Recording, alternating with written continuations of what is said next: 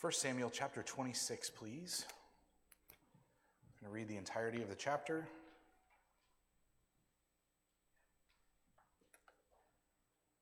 Follow along with me if you would. Then the Ziphites came to Saul at Gibeah, saying, Is not David hiding himself on the hill of Hachilah, which is on the east of Jeshimon? So Saul arose and went down to the wilderness of Ziph with 3,000 chosen men of Israel to seek David in the wilderness of Ziph. And Saul encamped on the hill of Hachilah, which is beside the road on the east of Jeshimon. But David remained in the wilderness. When he saw that Saul came after him into the wilderness, David sent out spies and learned that Saul had indeed come. Then David rose and came to the place where Saul had encamped. David saw the place where Saul lay with Abner, the son of Ner, the commander of his army. Saul was lying within the encampment while the army was encamped around him. Then David said to Ahimelech the Hittite and to Joab's brother Abishai, the son of Zeruiah, Who will go down with me into the camp to Saul? Abishai said, I will go down with you. So David and Abishai went to the army by night. And there lay Saul sleeping within the encampment with his spear stuck in the ground at his head. Abner and the army lay around him. Then Abishai said to David, God has given your enemy into your hand this day. Now, please let me pin him to the earth with one stroke of the spear, and I will not strike him twice. But David said to Abishai, Do not destroy him, for who can put out his hand against the Lord's anointed and be guiltless? And David said, As the Lord lives, the Lord will strike him, or his day will come to die, or he will go down into battle and perish. The Lord forbid that I should put out my hand against the Lord's anointed. But take now the spear that is at his head and the jar of water, and let us go. So David took the spear and the jar of water from Saul's head, and they went away. No man saw it or knew it, nor did any awake, for they were all asleep, because a deep sleep from the Lord had fallen upon them. Then David went over to the other side and stood far off on top of the hill with a great space between them. And David called to the army and to Abner, the son of Ner, saying, Will you not answer, Abner? Then Abner answered, Who are you who calls to the king? David said to Abner, Are you not a man? Who is like you in Israel? Why then have you not kept watch over your lord the king? For one of the people came in to destroy the king your lord. This thing that you have done is not good. As the Lord lives, you deserve to die because you have not kept watch over your Lord, the Lord's anointed. And now, see where the king's spear is and the jar of water that was at his head. Saul recognized David's voice and said, Is this your voice, my son David? David said, It is my voice, my Lord, O king. And he said, Why does my Lord pursue after his servant? For what have I done? What evil is on my hands? Now, therefore, let my, sword, let my Lord the king hear the words of his servant. If it is the Lord who has stirred you up against me, may he accept an offering. But if it is men, may they be cursed before the Lord. For they have driven me out this day that I should have no share in the heritage of the Lord, saying, Go serve other gods. Now, therefore, let not my blood fall to the earth away from the presence of the Lord. For the king of Israel has come out to seek a single flea like one who hunts a partridge in the mountains. Then Saul said, I have sinned. Return, my son David, for I will no more do you harm, because my life was precious in your eyes this day. Behold, I have acted foolishly and have made a great mistake. David answered and said, Here is the spear, O king. Let one of the young men come over and take it. The Lord rewards every man for his righteousness and his faithfulness. For the Lord gave you into my hand today, and I would not put out my hand against the Lord's anointed. Behold, as your life was precious this day in my sight, so may my life be precious in the sight of the Lord, and may he deliver me out of all tribulation. Then Saul said to David, Blessed be you, my son David. You will do many things and will succeed in them. So David went his way, and Saul returned to his place. Church, this is the word of the Lord. Thanks be to God. As we come to our text this morning, we're coming under the title of A Test of Leadership, Part 3, because I know the titles are getting more and more creative as this little mini series goes on, right? We started at Part 1, Last week was part two. Today's part three. Next week, I'm going to have to work on a sermon title because I don't think it's quite a test of leadership part four. But this is definitely the third part of God's testing David in the wilderness. And particularly, these tests of leadership have revealed some things about David's heart, David's actions, David's worldview, his mindset, the people around David. It's revealed a lot about who David is, but it is in a lot of ways revealed much more about who God is, how God works. See, it's usually we think of tests in school or perhaps even in the workplace as simply ways of assessing. It's an assessment. How, how well do you know or how well do you do it, this particular task or whatever it might be? But David's tests have seemed to reveal more than just his ability, they've revealed his character. And that's one of the big things that we'll see here this passage today. I've already mentioned that chapter, chapter 26, verse 23, is the key to understanding why all this happens because doesn't it sound familiar? Doesn't it almost sound like we've already read this story and talked about just about everything in it? In chapter 24, we see David being pursued by Saul. We see David hiding in a cave. We see Saul coming into a cave and David having an opportunity to work against Saul all by himself, all alone. He could have killed him in the cave and he doesn't. He comes out with a piece of Saul's robe in his hand and says, O Lord, my king, I could have killed you. I didn't. I'm more concerned about the Lord's will than my own will. Some liberal scholars have taken chapter 24 and chapter 26 and kind of said, this is really just the same story. Because there is so much overlap, a lot of people will look at this and say, maybe the writer's just writing the same story again for us for reiteration. I don't really think that's valid, though. And it's not because I think I'm smarter than really, really smart guys with letters at the end of their names, but I think it's because there's so many differences in chapter 26 to chapter 24. And we'll see those as we walk through this. But something to keep in your mind is why is this story here? Or perhaps we might say, look, chapter 24 and chapter 26 are so similar, why not just leave it at chapter 26 and leave out chapter 24? We have both of these tests, and then the one in the middle with Nabal the fool, because God is showing us something bigger than just one story.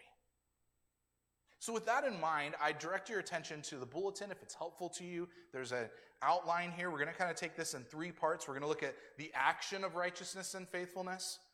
Then we're going to look at the heart of righteousness and faithfulness. And then finally, the transaction of righteousness and faithfulness. Coming to the beginning of the chapter, we might have thought that Saul was done chasing David. Do you notice that? That as we ended chapter 24, the last time we saw Saul, he was kind of like saying the same things as what he said at the end of chapter 26. Say, okay, I'm done. I'm not going to go after you. Hey, you go your way, I'll go my way. Everything's going to be fine. But look down at verse 1, church, if you would. Who is it that shows up again? It's the same tribe, the same group of people, the Ziphites, coming out to Saul at Gibeah and saying, Isn't David out here in the hills? We might have thought that Saul was truly going to be done, but obviously he couldn't resist. Now, knowing where David was, he feels he has to take action. It's reignited his murderous intention. Now, David, of course, finds out about Saul too. So, again, this is another one of those uh, big similarities with chapter 24. We, we get the idea that Saul figures out where David is. David finds out that Saul knows where David is, and David has a jump on him, even though Saul thinks he's the one initiating everything. David invades Saul's camp with two sidekicks. And sidekick number one is another Ahimelech, not the one that we heard about in previous chapters, but this is Ahimelech the Hittite. So this would have been one of the um, sort of ragtag crew that joined David. And this is kind of the only place we really hear about him. He went down with David towards the camp, but then the second sidekick that joins David is his nephew Abishai. And look at Abishai's familiar words again compared to chapter 24. Look at verse 8. Abishai says, God has given your enemy into your hand today. This is what sounds really familiar. In the cave, when David saw Saul going in there to answer a call of nature, all of his servants were around him going, David, Saul, there's nobody guarding him. He is absolutely exposed. You could take him out right now. And they said these same words God has given your enemy into your hand. This is the day the Lord has spoken of to you. It's not always a good thing when we are so certain that we know exactly the way God's word is going to play out in our lives. Not always, okay? There's something about understanding the truth of God's word, but we know right here from what David's going to do that Abishai is completely wrong. And this is one of the problems that we face in our Christian life that, that we might say, goodness, I can read Jeremiah 29 11, and, and he doesn't have plans to destroy me, he has plans for me to prosper, right? And, and when I get this job offer with a big raise and a nice, when we go, wow, this is what the Lord was speaking about. But it might not be at all. Very important for us to stay near God and to act in righteousness and faithfulness before Him. Abishai thinks he's doing that. But David's going to help him out here. It's a great, great illustration of our need for discipleship. Church, one of the reasons why we gather every Sunday morning, even though you could stay home, you could listen to other sermons, you could do your own Bible study, you could do all of the Christian life, we might convince ourselves, by ourselves. We need each other. It is part of God's ordained intention for us to learn and grow together. Abishai would not be all right without David. Anyway, let's, let's continue on here. See, Abishai says in verse 8, God has given your enemy into your hand this day. And I love that he says, now please. Like, I don't really read it as just him saying, please let me pin him to the earth. It's, please let me get rid of this guy. And you almost imagine that Abishai's heart behind this is him saying, David has had his opportunity to kill Saul and he hasn't taken it. Maybe he just gets a little squeamish when it comes to the opportunity, so maybe I could just do it. Please let me pin him to the earth. He even emphasizes, he says, I'll do it with one stroke of the spear. I mean, this is like kind of like getting PG 13 here, but he's like, look, it's not going to be hard. I won't need to get him twice. It'll be one quick, swift movement, and all your problems will be over. What was it that David learned in chapter 24 about a very similar opportunity? Our job is not to look for shortcuts. David knows this. Again, it sounds so familiar to chapter 24. The servants of David prompted his hand to strike Saul, and he chose not to. And this time, even though it's Abishai at his side who adds this and says, Hey, let me take care of this, look at what David says in verse 9. David said to Abishai, Don't destroy him. Who can put out his hand against the Lord's anointed and be guiltless? This is really important right here to stop and just say how necessary it is for us to prioritize the matters of righteousness and faithfulness in our lives over the matters of convenience and success. How convenient it would be to just take care of Saul right now. Oh, David, your life would be so much better if you just didn't have Saul in your life. But David understands something deeper than the matter of his own convenience or his own comfort. And, church, it's very easy for us when we in our Christian lives try to find that next, next breakthrough moment, that next moment of opening up God's Word and going, whoa, that just shone so brightly and it, it's changed everything. Or, or I did a Bible study where there was this one thing that was so emphasized, it was so perfectly timed. We're always looking for those kind of mountaintop experiences, aren't we? And those experiences, especially, that will take away the things that are thorns in our side. Those things that we know if we just didn't have to deal with this problem, if God would just pay off that one loan that I have that's lingering that I just can't get to, or if God would just take care of this coworker who's been such a pain in the neck, if he would just make him go work somewhere else, all my problems would be fixed. David does not believe that. Look at verse 10. As the Lord lives, the Lord will strike him, or his day will come to die, or he will go down into battle and perish. I, I love that David is like, there's so many other ways that Saul could die here.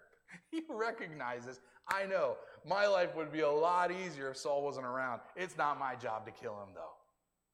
And he's so convinced by that that he says, Listen, Abishai, it's, it's like, David, I, th- I feel like you've been thinking about the death of Saul too much here, right? He's like, he could get run over by a truck.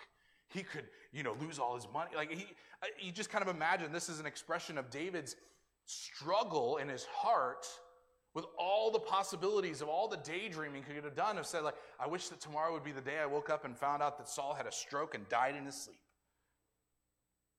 No. As the Lord lives, as the Lord lives, the Lord will do these things. The Lord forbid that I should put out my hand against the Lord's anointed. Saul is still the Lord's anointed. Now, you can make a really great case, and you can imagine Abishai would make a really great case. David, you're the Lord's anointed, though. Yeah, but God hasn't taken Saul off the throne.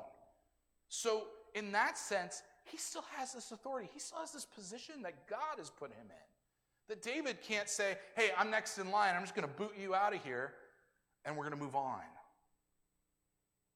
So, David says this I'm not going to put my hand out against the Lord's anointed, but take his spear at his head and the jar of water and let us go. You know, last time David tore a piece of Saul's robe, and this time he swipes a spear in a water jar. Last time when the robe was cut, it said that David's heart struck him. And this is one of the big differences where we say chapter 24 and chapter 26 are totally different situations. Because in 24, David goes off and he's like, oh yeah, I'm going to get him. He cuts off the robe, and it's like the instant his knife finish, cut, finishes cutting, he goes, oh, what have I done? I've been a fool. This is not right. This is not what God wants.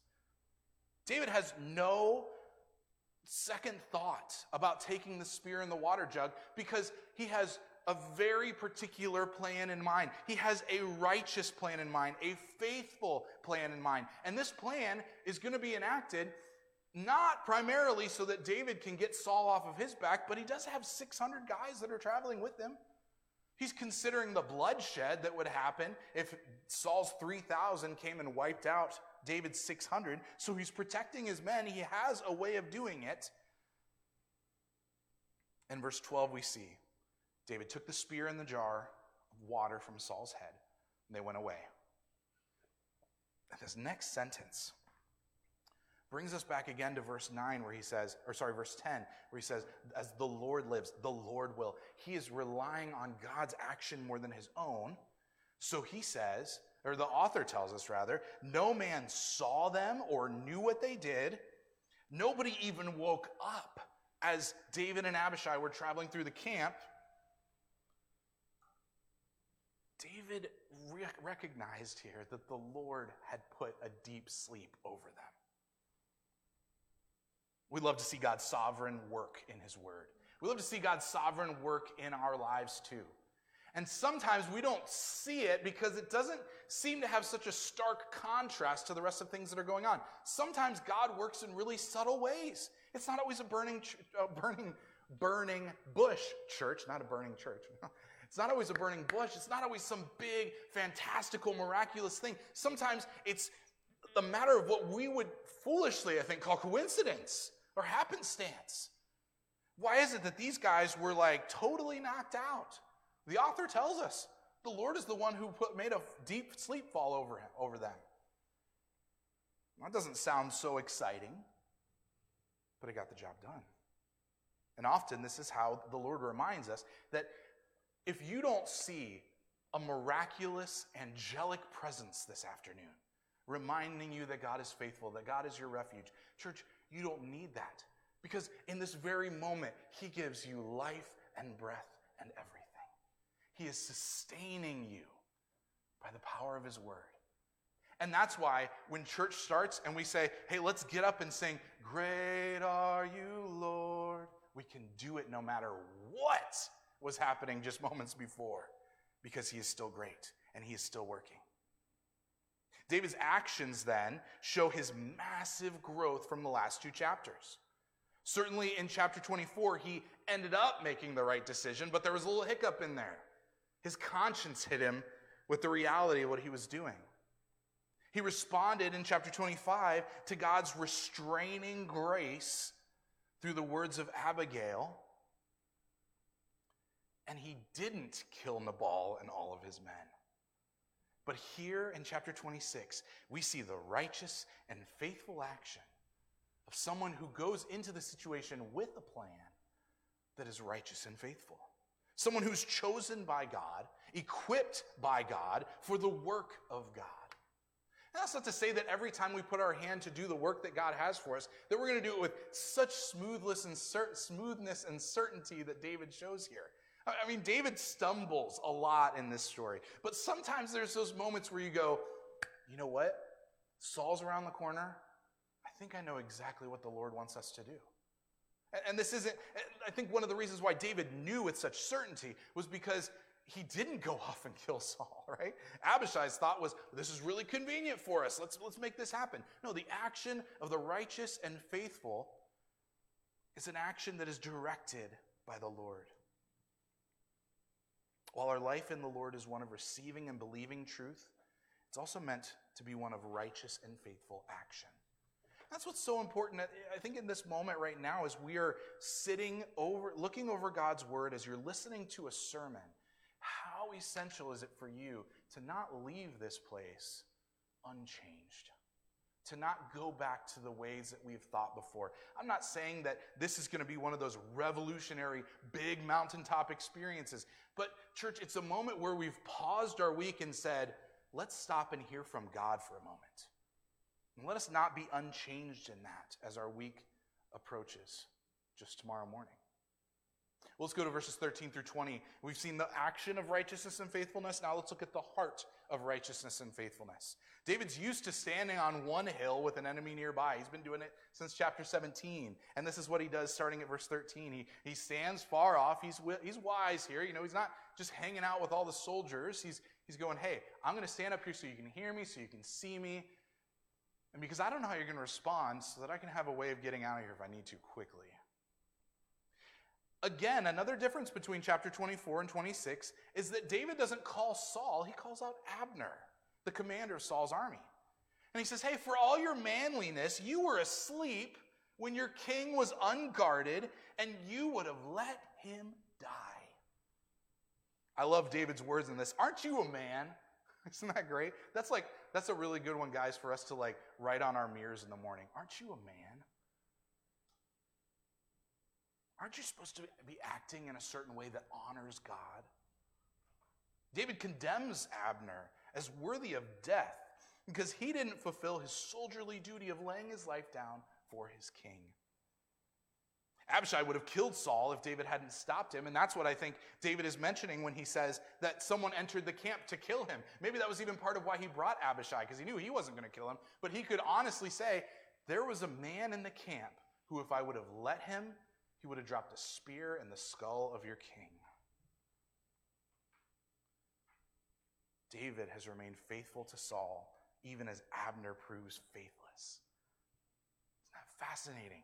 the faithfulness that God is working into David's heart is extended not only to the matter of him being obedient to God, but and faithful to God, but being faithful even to his enemy. Doesn't it remind you of something that we hear in the words of Jesus of loving our enemies, blessing those who curse us? Speaking of cursings, David asks Saul what he's done wrong. When Saul kind of his ears perk up and he go, "Oh, isn't that you, my son David?" And we go, "Oh, give me a break, Saul, with this whole my son stuff." We know why you're out here. You're not looking for your wayward son-in-law that you just miss so much. David says, "What have I done wrong? What evil's on my hands?" He says, "I'm willing to offer a sacrifice to the Lord if he's just testing me." But if someone has made you believe that I'm your enemy, let them be under a curse because they've cursed me. David says that in effect, I'm now under the curse excuse me, of not being allowed to be in my own nation. That's why he says, They have said to me, Go out and seek and worship and serve other gods. Go out and be like the Gentiles. You're not welcome here, is what they're saying to David. He knows he can still serve the true God wherever he is, but he's being treated as though he's cast out of the covenant family of the Lord. And he says, As far as my harming you, I'm as dangerous as a flea. He's more concerned with the righteousness of God and the faithfulness of God being displayed in his own life. And that is such a thing for us to learn in the wilderness trials that we face. To be more concerned with displaying God's righteousness and faithfulness than with getting through whatever challenge we're facing. Oh my goodness, how do we do this so much? And I do I do too. That's why I say oh my goodness because wow, even in my own heart reading this I'm like, man, what's my prayer request when something's difficult? Oh, just ask the Lord that this thing would be over and resolved quickly and everything would be smooth sailing afterwards, right? David had the opportunity to make that kind of prayer request, to act on that prayer request. But it is so essential for us to learn in the wilderness the importance of displaying God's righteousness and faithfulness. We need to be careful that if that's something that we're being taught right now, that we have listening ears to the Lord.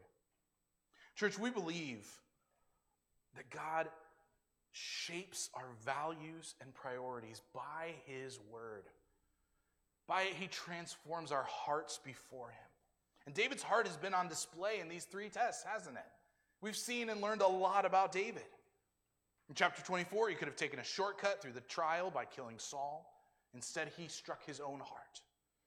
In chapter 25, he could have brought serious destruction and wrath down on a foolish and wicked Nabal, but instead he restrained himself by the wisdom of God through Abigail as she reminded him of God's promises and his own faithfulness. And now David's heart has been so shaped by these previous wilderness tests that his purpose is displaying God's righteousness and faithfulness in his own life. That's his purpose now. Is that your purpose in your life?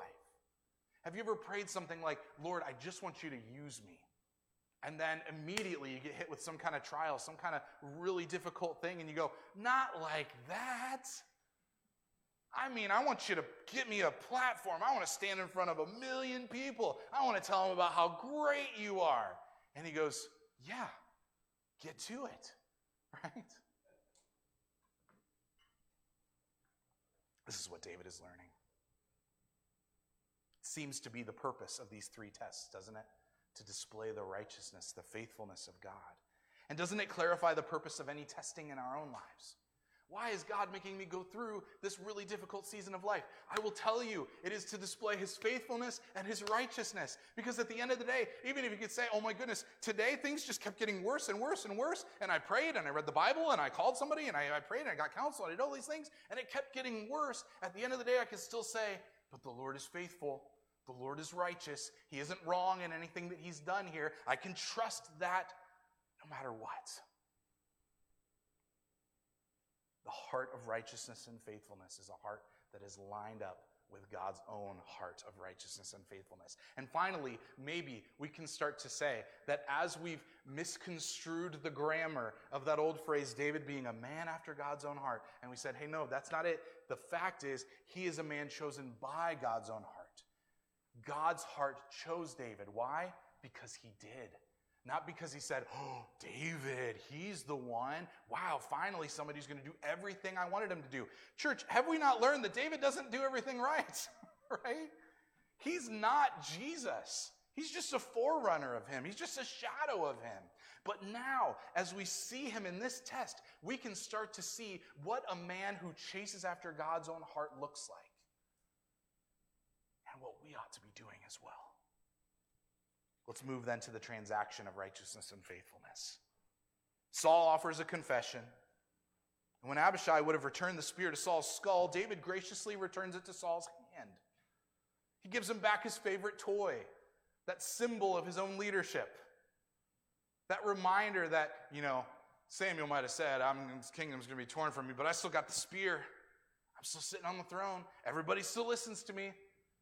Saul's heart was probably so hardened which, which we're surmising this from the beginning of the chapter that he was willing again to go after David after what happened in chapter 24. His heart was so hardened that it seems like he could have walked away from this and just said, Look at that. Even David listens to me. Saul is a fool. And it's heartbreaking. But at least he offers a confession I have done wrong. Forgive me. Come back with me. And David gives him his spear back. That same spear that would have pinned David three times to a wall. The same spear that was Saul's totem telling him that he was king even though God had rejected him. David could have demanded the crown. He could have rallied Saul's troops against him. Don't you think he could have stood before those 3,000 men and said, What are you doing following Saul? Why not follow me?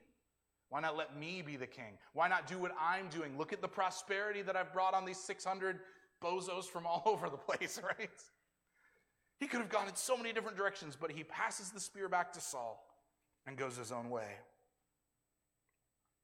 He chose to receive merely Saul's confession and the peace that, if only for a moment, would afford his men the ability to turn the heat down, turn down the pressure, and get away somewhere else safe before Saul might attack again. All of Saul's words are hollow. There's no reason to believe him. We know this, don't we? We know not to believe somebody when they say, Oh, I'll never do that thing that I've done a hundred times already again. The 101st time is not going to be any harder than the 100th time. So David receives Saul's words as they truly are. But let's look again at David's words in verse 23, as I think, again, they are central to understanding this passage. David says, The Lord rewards every man for his righteousness and his faithfulness. David initiated a transaction with Saul in this last section because he was looking at a greater reward to receive from the Lord. He wasn't going to look to Saul for what only God could give him. At the end of the day, David was able to say that he had acted in righteousness and faithfulness. He knew that in keeping those priorities, he had a far better view to the faithfulness and righteousness of God than he would otherwise. Do you ever doubt that God is truly righteous?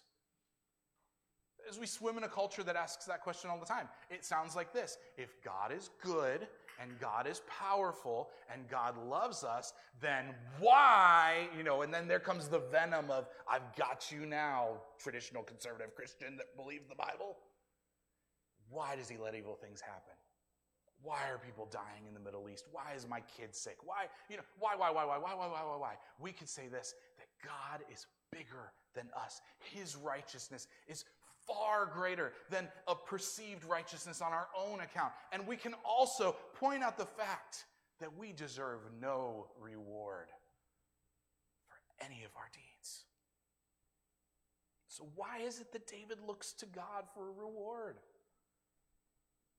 It can only be because he aligned his life with the Lord's will, even when it seemed contrary to his own good.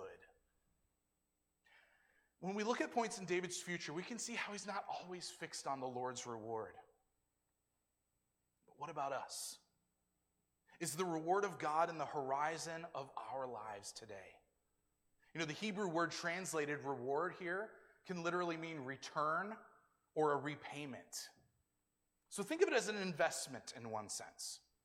When we're in the wilderness of life, facing tests that the Lord orchestrates for our good, right? We believe that. We see that in David's life.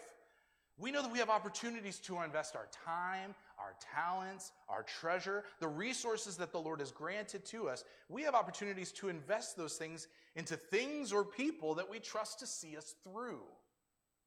I'm going through a difficult financial season. What am I going to do? I'm going to go talk to a financial advisor. Boy, my health has been crazy recently. I just can't shake this cold or whatever. I'm going to go talk to a medical professional. I'm going to go talk to somebody. I'm going to invest my resources in speaking with somebody who can handle the situation, who can help me get on the right track. And that's wisdom. But when it comes to the overarching direction of your life and the importance that God's word puts on your own character, matters of righteousness and faithfulness, do you invest your resources into your relationship with the Lord? Is that something that you could say marked the week that just ended for you?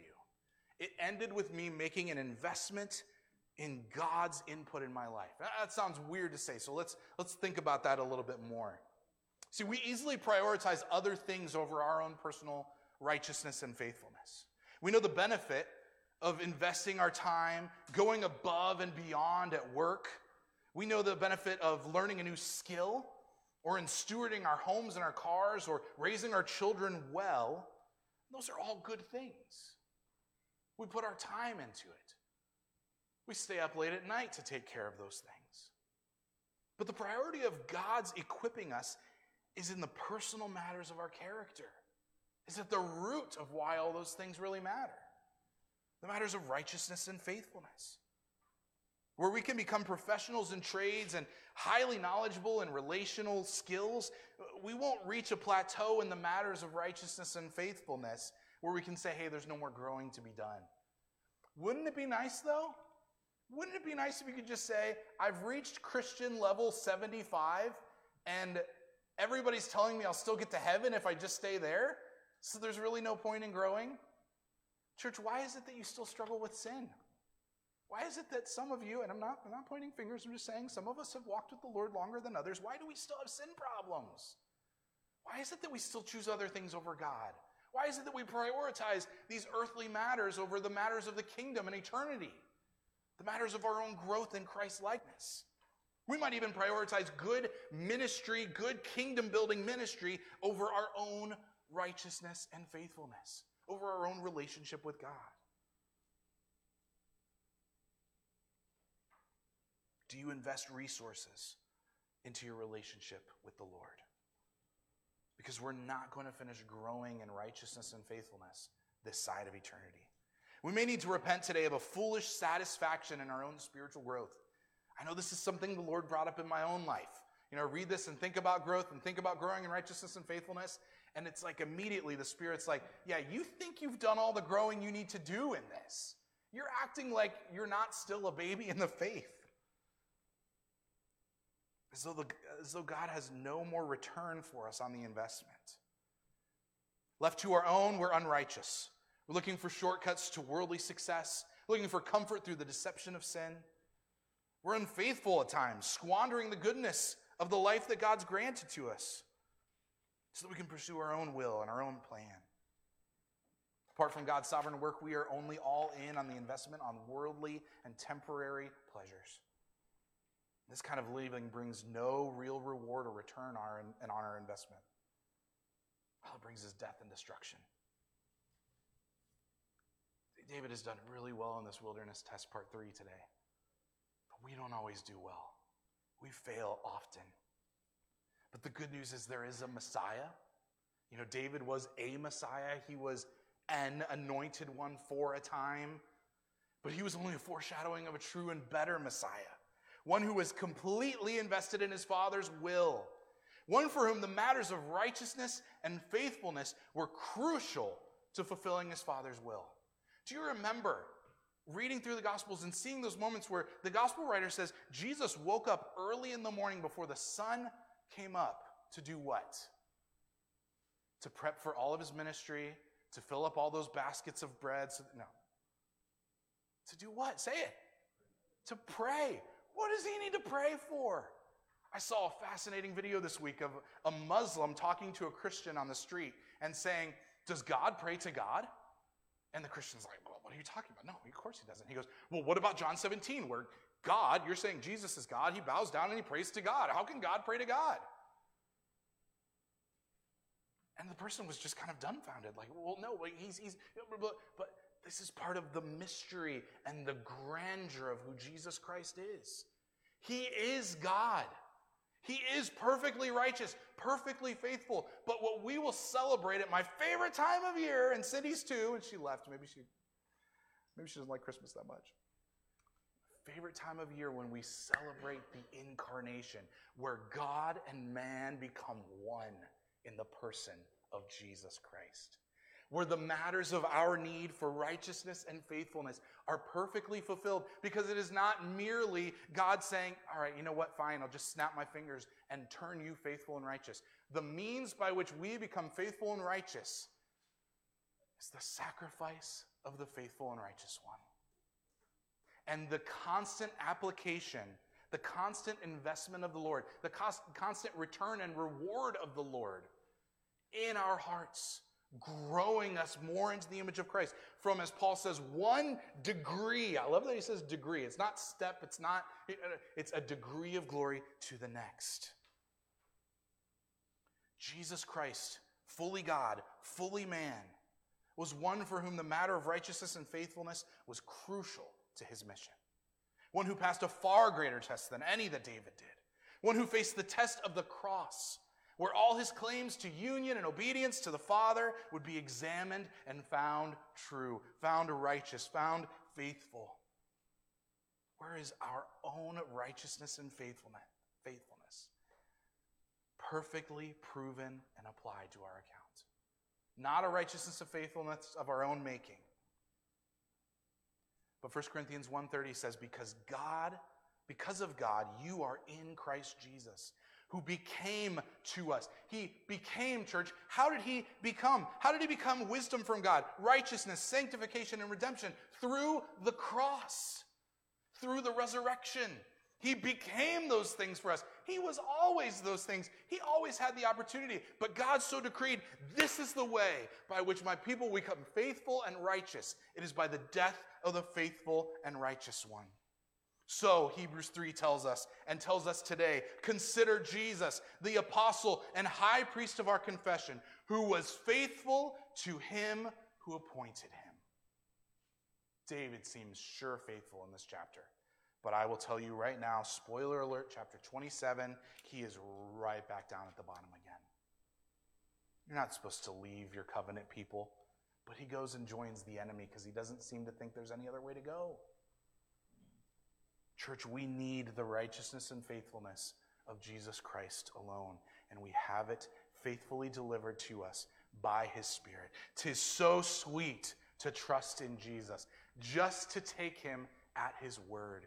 Even when all the trials and the tests that we're facing seem to just be getting worse and worse and worse, grab onto a promise of God that says, I will never leave you nor forsake you. Lord, I feel so forsaken, but I only feel that. That doesn't mean that it's true.